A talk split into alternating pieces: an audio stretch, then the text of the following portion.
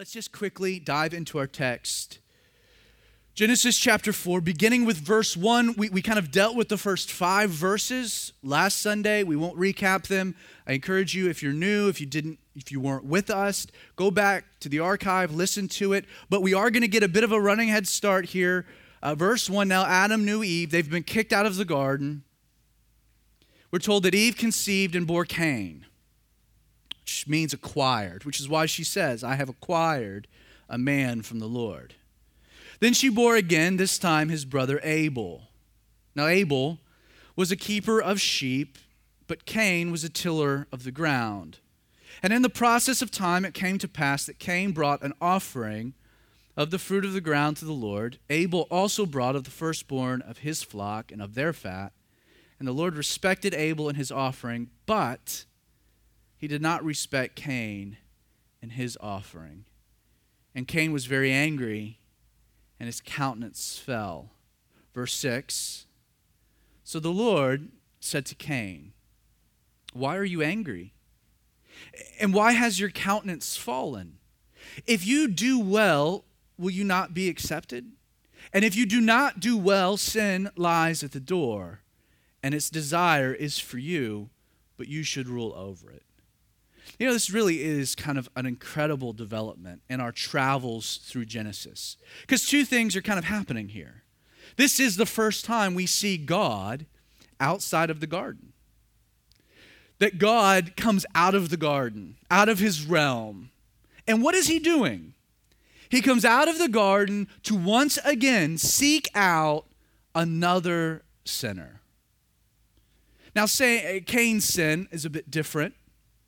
Cain approached God, probably in a, in a bit of honesty, sincerity.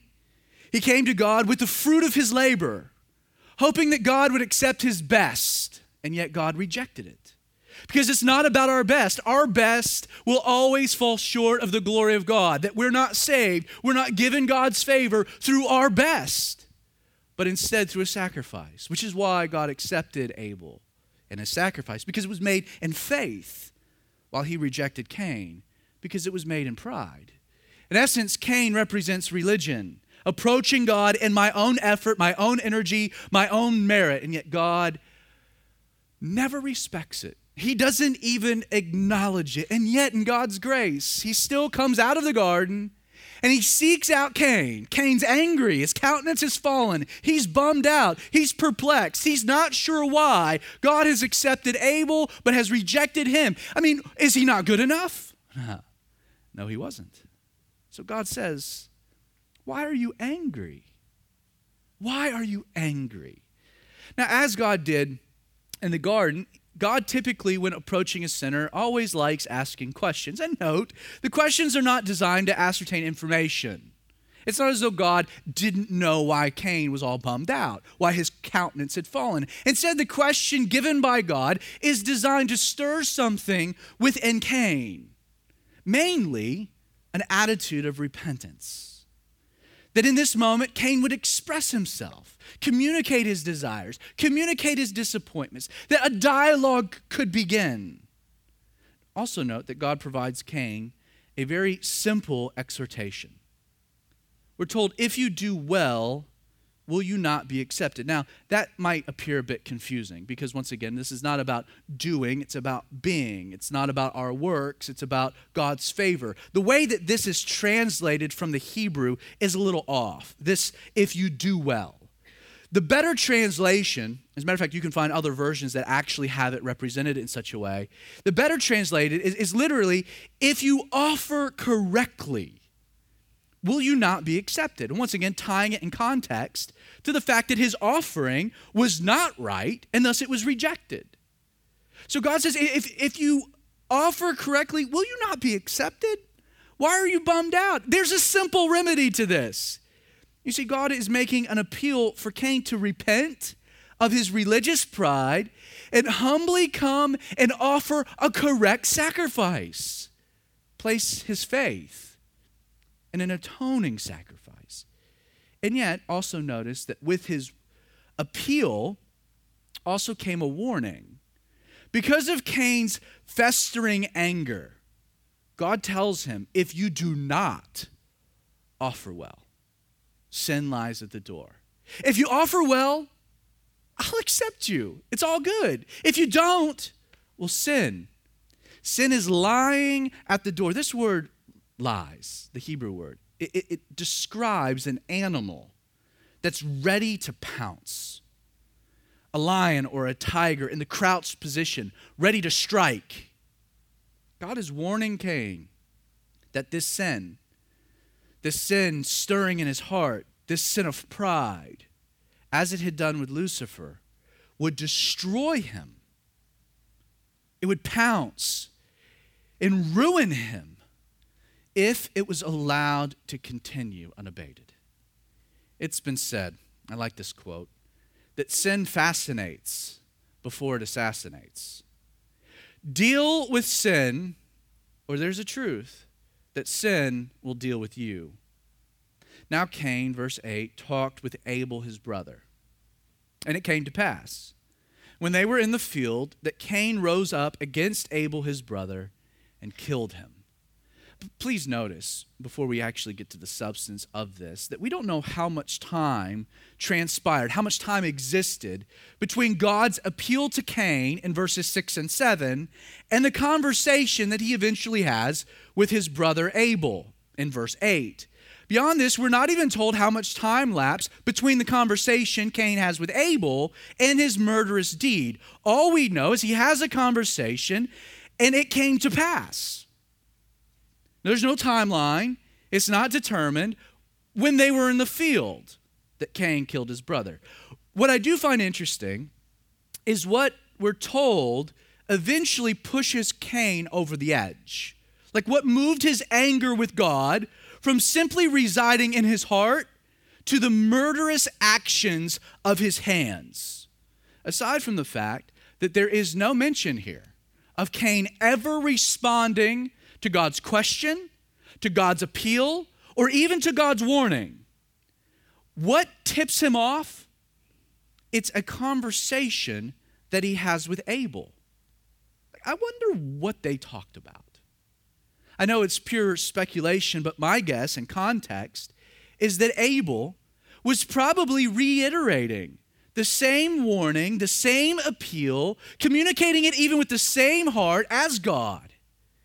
Cain, why are you resisting this? It's not that complicated. Don't take it personally. We've all sinned and fallen short. We're all damned.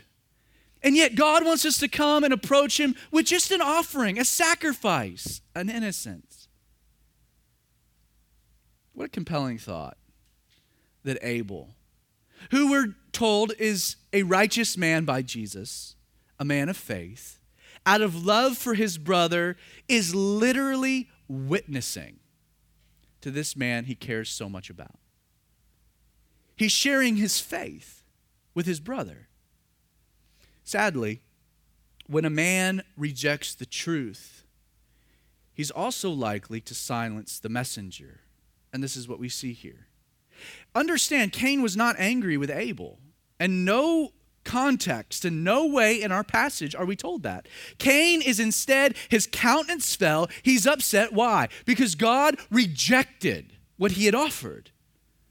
His anger's not with his little bro. His anger is with God. And yet, in the process of this conversation, where his brother is sharing his faith, reiterating these appeals, Cain's had enough and he rises up and he kills his brother. How ironic that the first murder was a religious murder. How many have been killed in the name of religion ever since?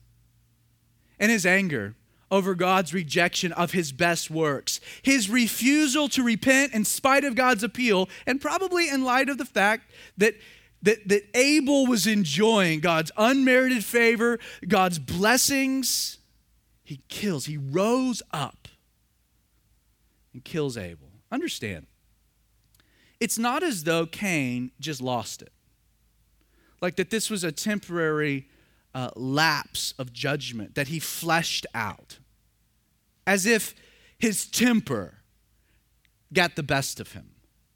You see, in 1 John chapter 3, verse 12, we're told that Cain slew his brother. And in the Greek, this word slew, it literally means that Cain slit the throat of his brother Abel.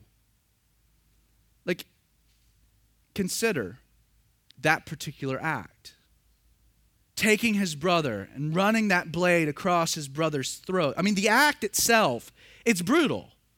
It's barbaric, it's bloody, it's deeply personal. Consider that upon the birth of Seth, whose lineage the promised Savior would descend, we'll see this at the end of the chapter, Eve makes an interesting comment. She says, For God, upon the birth of Seth, has appointed another seed for me instead of Abel. It appears that in some way Eve had come to see Abel as either being God's promised Savior or at least the one in which the Savior would descend. The Savior would come. Now, now keep in mind, follow me here. I believe that what Cain is doing here, it's not just it's anger. It's not just he's lashing out. It's not just that he lost it. It's not just that he had a hot head, a hot temper, he's like, "Oh, snap. I shouldn't have done that." This is thought out. This is premeditated. He takes a knife and he cuts his brother's throat. Personally, I think Cain's murder of Abel was satanically motivated. As a matter of fact, it would explain why in the same 1 John 3 passage, Cain is described as being, quote, of the wicked one. It could it be that Cain, whose offer had been rejected by God, killed Abel in an attempt of making sure everyone else would be forced to share the same fate as he? That maybe Cain saw Abel, the messianic line, while Cain wasn't the Savior, maybe it was Abel, or at least the Messiah would come through Abel. And Cain saying, You're rejecting me? Okay, how about this? And he takes that Savior and he executes him, he kills him, letting the world know if I'm not accepted, none of you can be. That maybe this was the first satanic attempt to cut off the messianic line by killing Abel. Well, we're told in verse 9 that the Lord said to Cain, Where's your where's Abel, your brother? So Cain says, I don't know. Am I my brother's keeper? And God said, What have you done? The voice of your brother's blood cries out to me from the ground. Now, once again, it's amazing that God again comes to Cain how? With a question. A question. Where is Abel? Like the implications are that God, in his grace, is still giving Cain, the murderer now, an opportunity to repent and come back into God's favor. Like, and yet, Cain, his response, what is it? He first lies to God. He says, My brother. I don't know. Am I his keeper, right? Like he lies and he smarts off. Like he knew exactly where his brother was. He knew exactly what had happened to his brother. More than likely, he knew God was aware as well. Like the irony of this statement, Am I my brother's keeper? is that he was. Like that he was called to be his brother's keeper. That we're all to be others centric, that we're supposed to be preferring the needs of others above ourselves. The problem with Cain is that he wasn't his brother's keeper, he was his brother's murderer. He was selfish. Look at God's response in verse 11. So now you are cursed from the earth, which has opened its mouth to receive your brother's blood from your hand. When you till the ground, it shall no longer yield its strength to you. A fugitive and a vagabond you shall be on the earth. Now, because of Cain's sin, the fact that he refused to repent, three consequences are going to result, will be manifested in his life. First, did you notice that Cain's life is totally ruined now? Like it's ruined. While he had been, and he's first introduced to us as a tiller of the earth, one that was pretty good at the craft, now the earth according to this curse, would no longer yield for Cain. God's making it sure he knew that he had no favor.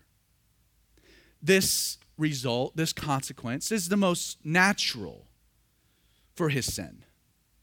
That what he made his living doing, what his pride was based in, what his life revolved around, was now taken from him. I hope you know that sinful behavior, unrepentant sin, will never make your life better. The lie of the enemy is that it will, but it won't. It never will. In actuality, sin will only make things worse by robbing you of the very life that God created for you. To this point, Jesus said in John chapter 10, verse 10, He says, The thief. What does the thief do? What's his intention? It's to steal and to kill and to destroy you. Like Satan pulls no punches. Right there, his intentions for you are clear. His enticement into rebellion, into sin, it's clear. It's not to benefit you and promote you and help you enjoy and get the most out of life, it's to steal, to rob, and to destroy you. But then what does Jesus say in the same passage? He says, I have come that they may have life and that they may have it more abundantly. Will you believe that? You know, the truth is that I've never met a soul. I'm not an old man, I'm 33. In my days, I've never run across an individual, whether young, whether old, whether a child, whether a senior, who has ever, when evaluating the choices that they've made in life, end up regretting obeying God man, you know what? I was a young man and I made the decision to reject the things of the world. I made a decision to follow Jesus, and man, that was the worst decision I've ever made. I've never run across a person like that. I've never run across a young man who gets back from his honeymoon and he says, You know what? I kept myself pure. I didn't have sex before marriage. I, I, I retained my innocence. So did, so did my wife. And that honeymoon night was terrible. I am so bummed out that I didn't get a bunch of practice beforehand. I've never met anyone. Now I, I, have I have had conversations with fellas that were like, man, why didn't I listen to the Lord? Why wasn't I obedient? You know, we regret deathbed regrets are always based in our disobedience to God. They're never based in our obedience. Cain's life would be ruined. And why would it be ruined? Because he refused to repent of his sin and walk in the light. Also, notice that Cain would forever be a fugitive. A fugitive. Because of his actions and his refusal to repent, Cain would always be on the run. He wouldn't be on the run from, from the one armed man. That was a Harrison Ford reference. Anyone? The Fugitive? Come on, people. That was a good movie. Anyway, he's on the run forever. Forever, he will be a fugitive. You can imagine that he would live his life in fear of retribution, of someone taking vengeance for Abel. But I also imagine that is, and it's always the case with sin, isn't it? That Cain would also be running from the weight of his own conscience. Because he refused to repent of his sin, because he chose to continue in his sin, that there was a weight, this naggingness in the back of his conscience that he could never shake, that he would always be running from just because you're unwilling to deal with your sin doesn't alleviate you from an inner guilt caused by your sin. You can ignore it, rationalize it, justify it, normalize it. You can even embrace your sin, but you will always be running from the knowledge that you're acting against the will of God that the life you've chosen stands in opposition to the one He intended. you will always be on the run. To this point, C.S. Lewis writes We have a strange illusion that mere time cancels sin. But mere time does nothing, either to the fact or to the guilt of a sin. Thirdly, if you notice from our text, in addition to being a fugitive and his life being ruined, Cain would now live as a vagabond. It's kind of a cool word, a vagabond. Terrible implications. As a consequence of his actions, Cain would now be forced to flee his home. He couldn't go back. And despite his best attempts, as we'll see in a moment, of creating a new one, Cain would always long for a home that he had intentionally left. The word vagabond means literally one who wanders. In Ecclesiastes chapter 3 verse 11, King Solomon, he explains that since God has put eternity in our hearts, that every human heart has this sense of eternity, that there's an awareness of our own mortality, but the reality of an afterlife.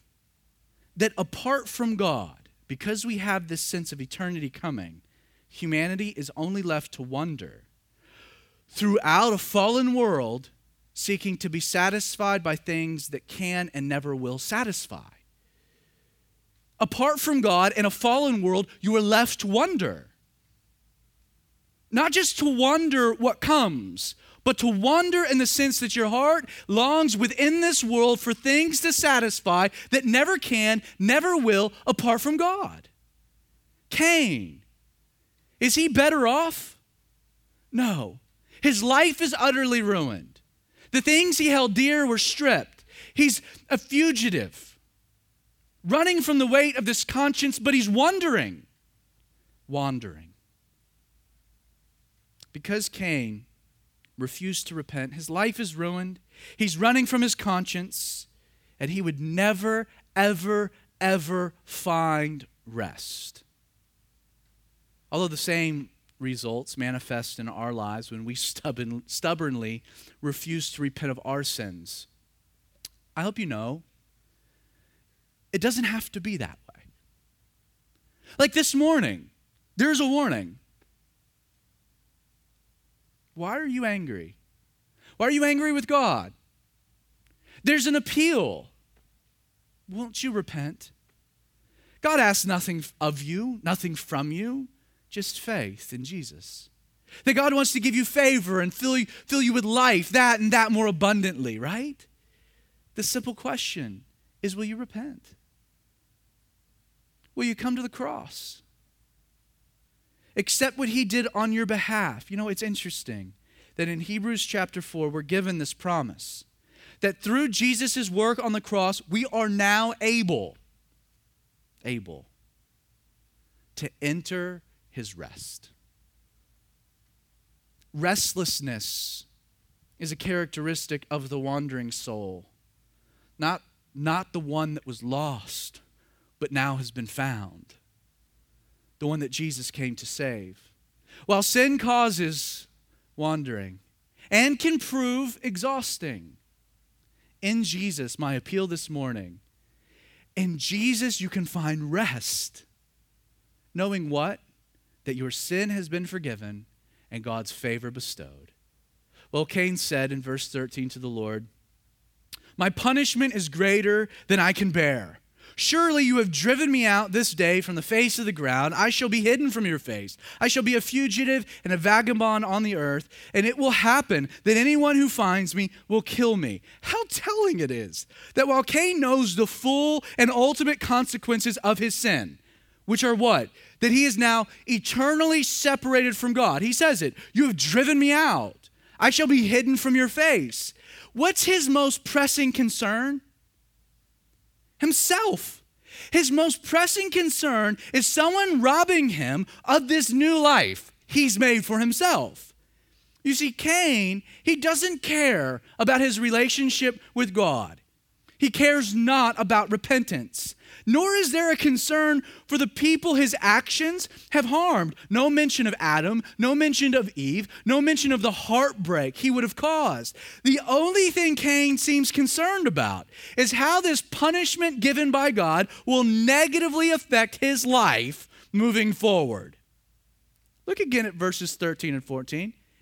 Notice, I, me, I, I, me, me. The man is utterly self consumed, as is typically the man or woman resisting God's grace and choosing instead to walk in sin. So, verse 15, the Lord said to him, Therefore, whoever kills Cain, vengeance shall be taken on him sevenfold. And the Lord set a mark on Cain, lest anyone finding him should kill him, in order to protect Cain's life from any type of retribution that might be doled out on behalf of Abel. God is clear right here anyone who kills Cain, that vengeance, presumably the vengeance of God, would be taken sevenfold. It's kind of as though God is telling Cain, right? Oh, you want this life? This life apart from me, this life in sin, this life apart from my presence, this life in the world. Oh, you want it? You're just, you're worried that that life might get robbed from you. I'm going to ensure that you get to experience the fullness of it. Go out, knock yourself out, have fun. Here you go. Here's this mark. No one can, if someone kills you, vengeance sevenfold. Now, I have no idea, no clue what is meant by the Lord set a mark on Cain. Like, there is no doubt in the Hebrew that this word mark does indeed denote some type of physical marker, a physical sign, something that could be seen visually. And while I can say I have no idea what the mark is, I can tell you with certainty what it isn't. I can tell you up front that there is zero, zip, zilch, nada, no justification at all that in placing a mark on Cain, that as some in times past have presumed, that God is here making Cain a black man. There is no scriptural justification at all for that conclusion from this text. Now, what the mark is, I have no clue, but it is quite a leap to say that God here is cursing Cain by making him into a black man versus the rest of the world who happens to be white. That's ludicrous. Moving on. Regardless, I kind of felt like I had to say that from this text. We are in the South. This has been brought up. Moving on. What is fascinating about our passage is that God, He not only shows a measure of mercy to Cain, but do you notice what He, what he does here? I think it's, it's really interesting. God establishes a law. He sets up a law. And this law is designed to deal with man's sinful condition. Now, why is this unique or important? Although the command given by God in, in the garden, that command to Adam, you shall not eat of the fruit, it was a command. That command was designed to do what? It was designed to preserve man's relationship with his creator. However, in this instance, God is now establishing a law with the intention of doing something else preserving and maintaining order amongst fallen, sinful man. Law has no bearing in regards to my relationship with God, but it does have a practical benefit in regards to keeping order amongst a sinful society. And keep in mind, there are always and only two forms of law, according to Scripture. There is the letter of the law, designed to deal with sinful man. But we also see that there is the law of the Spirit, totally different law, reserved not for sinful man, but for righteous man. Because the first, the letter of the law, was designed to curtail man's behavior, a behavior warped by sin, those who have now been made righteous by Jesus, brought under the power of the Holy Spirit, we no longer have a need for a law to curtail our behavior because we have the Spirit of God doing that for us. we no longer need the restrictions of the law, not because these restrictions aren't warranted or don't have a place, but we don't need the restrictions. Why? We've been set free from the law because we have the Holy Spirit living within us. That we've been transformed. That I don't need a law to tell me what I need to do. Why? Because I have the Spirit helping me do what I need to do. It's a different way of thinking. Romans chapter 7, verse 6, Paul writes, We have been delivered from the law, having died to what we were held by, so that we should reserve, so that we should serve in the newness of the Spirit and not in the oldness of the letter. We have the Spirit. We walk in Christ. We no longer need such a law. Now, before we transition, it should be pointed out the significance uh, of a phrase that we pass through, but we're going to get to it now. Fascinating phrase. God comes to Cain, what does he say? He says, The voice of your brother's blood cries out to me from the ground. Like, this is the first mention of blood in the entire Bible. And note, while the blood of an innocent sacrifice offered in faith could have served to atone for Cain's sin, because of his rebellion and refusal to repent, the blood of this new innocent sacrifice, his brother Abel, would now serve to condemn Cain forever. Why? For his sin. Think about it this way what's being said as a precedent that'll carry its way through Scripture is that the blood of the sacrifice will do one of two things for every person. It will either atone, if it's seen in faith, or it condemns. The, the voice of your brother's blood cries out. C.H. Mackintosh, he, he observes, Abel's blood cries out for justice. But Christ's blood speaks of justice satisfied on the cross. Abel's blood declared Cain's guilt and made him a wanderer. But Christ's blood spoke of grace and forgiveness and reconciles believing sinners to God. I love that. Verse 16 So Cain went out from the presence of the Lord and dwelt in the land of Nod, in the east of Eden. And Cain knew, knew his wife, and she conceived and bore Enoch. And Cain built a city, called the name of the city after his son Enoch. Now, before we continue, it's important to address a common question that always happens to surface when we get to this particular text. And that's the question of where in the world, literally, where in the world, did Cain get his wife? The answer his wife is either his sister or his niece.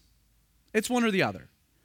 Now, though incestuous relationships are taboo, unless you happen to be a, Game of Thrones character, and that's a whole other topic, and they're even outlawed in our modern society because of the social stigma and the reality that there are genetic birth defects that always result such negative perceptions and consequences have not always existed in times past.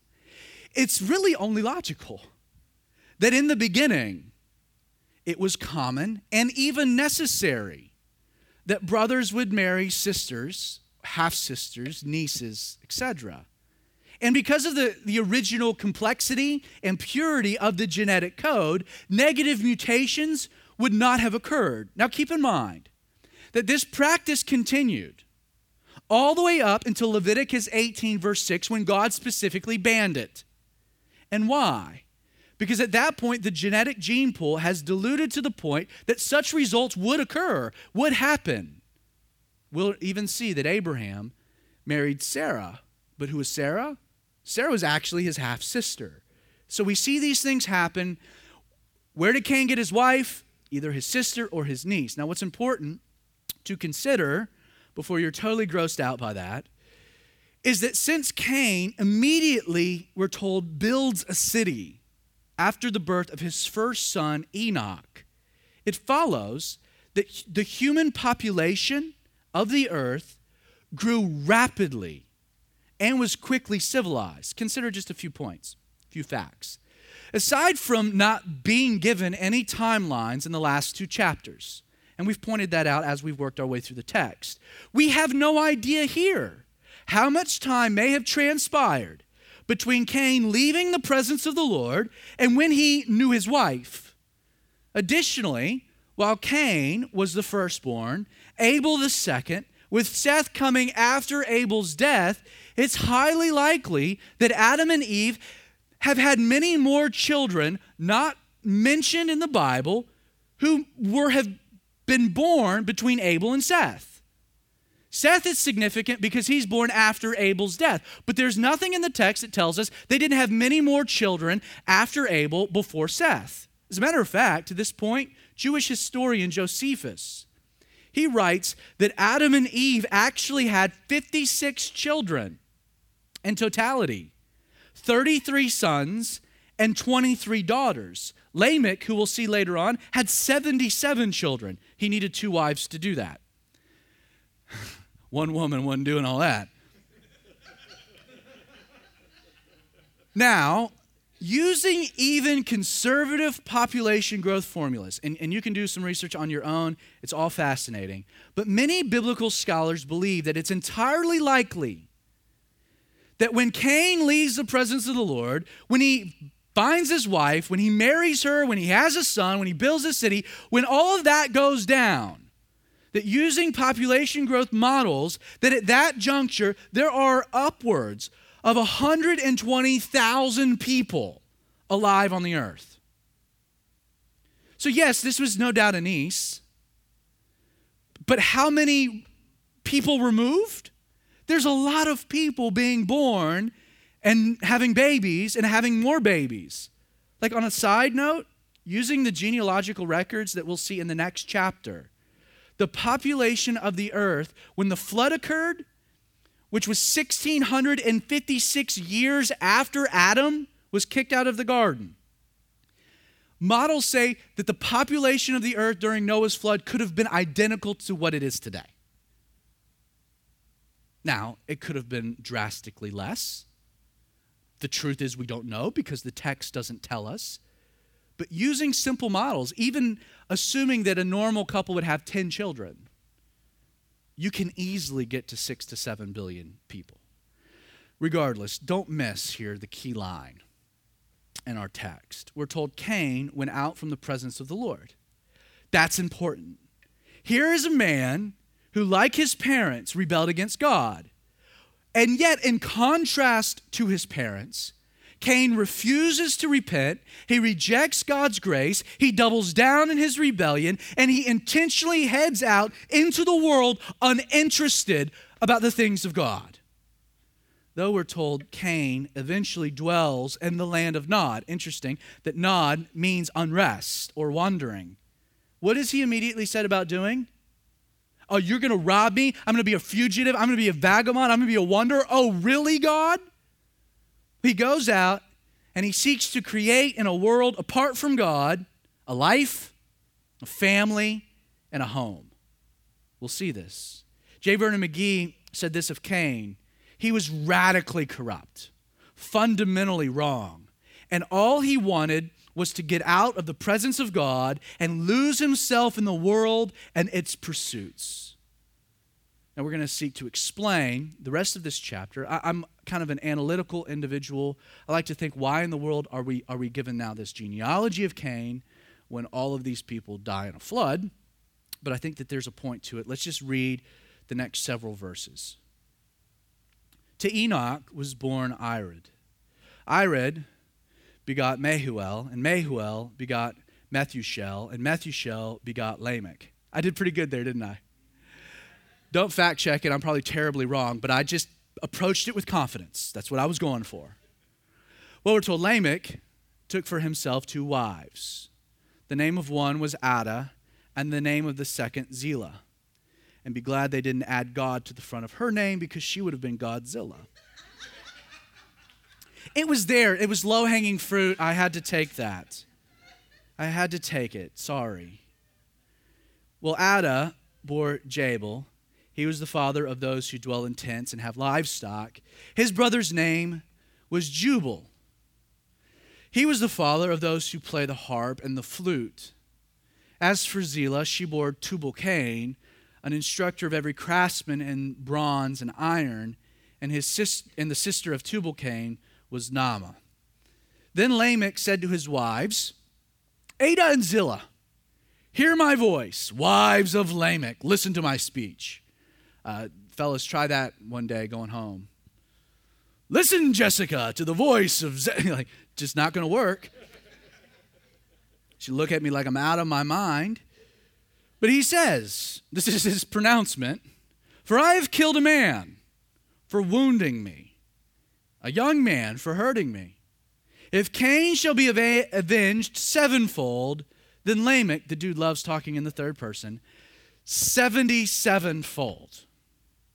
Now, every descendant of Cain, everyone we just read about, spoiler alert, they die in the flood. And yet, Moses here provides these seven generations of Cain's heritage, I believe, with the specific intention of getting us to Lamech, this man Lamech. And he does this for a reason. And this is the best I can come up with. While Cain built a city apart from the influence of God, that's his whole point, right? I'm gonna leave your presence. I'm going into the world. I don't need you. I'm gonna make a life for myself apart from you. It would be Lamech and these three sons who would carry Cain's pursuit of a godless society out to its logical end. Like within these verses, three characteristics emerge of such a society. First, this godless society was progressive. And instead of divine intervention, yielding a spiritual regeneration in the hearts of men, which brings about transformation. This society adopted the philosophy of progressivism. Let me give you a definition of progressivism. Progressivism asserts that, quote, advancements in science, technology, economic development, and social organization are essential, note, to improving the human condition. It's not regeneration, it's not transformation, it's not the indwelling Spirit of God. It's man setting about doing things to fix what only God can. Philosopher Immanuel Kant identified progressivism as being a movement away from barbarism towards civilization. Within this city, founded by a man who specifically wanted a world without God and one that in turn he didn't want God's involvement.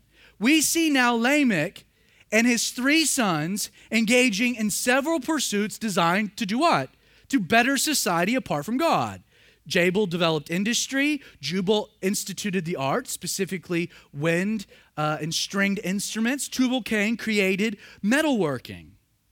Understand, while being progressive is not in and of itself a bad thing, sadly, we live in a culture that celebrates progressive ideas over traditional ones without ever considering to what direction we're actually progressing towards. Simply being progressive is not the end game, especially when the progress is aimed at carrying us further and further away from God. It's been said a wise man always considers why a fence was built in the first place before he extends the energy to tear it down. Traditional ideas exist for important reasons. Now, in the case of this first society that had abandoned God's involvement, the, develop, the development of these incredible advancements were specifically designed to facilitate their independence from God's provision, life apart from God. Now, none of these things were bad in and of themselves. Like music is not bad, metalworking is not bad, industry development is not bad. These things can be a benefit, but the purpose behind them was bent. Like what was wrong here is that their ingenuity was intentionally designed to create a dynamic whereby their culture, their society had no need for God. I think it's important Christians always remember that our chief aim should not be focused on creating a better society for man on a fallen earth. Instead, our primary pursuit should be seeing sinful men saved for the kingdom of heaven. the goal, our goal, while we can be involved in our society and, and, and desire to see the betterment of our society, and we can be engaged in things, our goal, our lasting goal, our primary goal should never be improving the conditions for the wanderer, but instead to see the wanderer ultimately come home. Secondly, notice this godless society. What else do they do? This is interesting to me. But they, they redefined the institution of marriage. Notice it's Lamech, who in his perversion and rebellion does another first here. We're told he took for himself two wives. Now, God had been clear even before the fall that his blueprint for marriage necessitated one man, one woman, monogamy, and a covenantal relationship for life. Yet Lamech here takes it upon himself to redefine an institution God had created by now normalizing polygamy. One man and two women would become culturally accepted. Like, understand, it is only logical that a godless society would ultimately reject God's definition of the most important of all human relationships. You see, if there is no God weighing in on such matters, then the decision of whom to love or marry will and should be left up to the perspective of each individual free of the judgment of anyone else. It's only logical that a godless society would now seek to define marriage on their own apart from God. Notice, thirdly, this godless society assumed the right to establish their own law. Apparently, in this declaration to his wives, Lamech admits to killing a man in the act of self defense. What's interesting is that in response to what he's determined to be a justifiable act, Lamech then proceeds to make a moral equivalency to the act of God and his handling of Cain, being avenged sevenfold. Lamech now declares that if Cain, in killing Abel and premeditated murder, would demand the vengeance of God sevenfold, now me, because it was an, an, an, innocent, justifiable act, vengeance should be taken out, carried forth 77fold. What makes this detail significant is that while God initially instituted a law to address interactions, the interactions of sinful man, and his handling of Cain, within this godless society, Lamech, a man, now assumes the position of forming law. Please understand, when the idea of a moral, absolute lawgiver is abandoned, there's no longer any basis for moral absolutes. Laws are now free to reflect the whims of society, not to protect against the whims of society, as God instituted. How interesting that in our country today, we see the same three characteristics of a godless society a country that at one point in time was considered to be one nation under whom? Under God. But in more recent times has increasingly rejected his influence. In America, humanistic progressivism has replaced divine revelation as the remedy for the human condition, the societal ills. In his desire to be inclusive, Man's perversions are now called love, as the parameters for marriage have been expanded beyond those initially determined by a God who was clearly intolerant. Ultimately, within our society, the basic underpinning of law is not determined by God, but is now based upon the determinate consensus of immoral man versus the absolute moral lawgiver. It's been said concerning such a society when God's remedy to cleanse is rejected, man's efforts to improve are put in its place. Sure, we do live in an incredible country, one of the most incredible societies the world has ever seen, with awesome privileges of worship to follow after God. But it is undeniable that there are spiritual forces seeking to move our country further and further away from the involvement and the influence of Almighty God. And it's not just Democrats, it's also Republicans, it's not just Republicans, it's also Democrats, that there is an undercurrent taking us from Almighty. And yet, while many consider social advancements like these as progress, it is a reality that the further and further you move away from the influence of God, the more wicked and more vile a society becomes. I don't want to get ahead of ourselves, but in Genesis 6, verses 5 and 6, we're given God's evaluation of such a society. We're told the Lord saw the wickedness of man was great in the earth, and that every intent of the thoughts of his heart was only evil continually. And the Lord was sorry that he had made man on the earth and was grieved in his heart. And what came after that evaluation? Judgment. This is why in Jude 1, verse 11, we're warned. You and I are warned. Woe to them. For what purpose? For they have gone in the way of Cain. Keep in mind how all this began. One man chose to make a life for himself apart from God. Because he was unwilling to admit he needed a Savior, he rejected God's grace and refused to repent of his sin. And yet, the interesting reality of the story of Cain, and one we should all consider, is that God not only allowed Cain to create such an existence in this life, but he also allowed that same existence to continue into an afterlife. You want a life apart from me? Knock yourself out. God allows it. You know, God will never force himself upon a human soul. He'll never save without a request to do so. He'll never make a person repent of sin and live in his presence. While Cain went out from the presence of the Lord, the warning for us is that God allowed him to do so.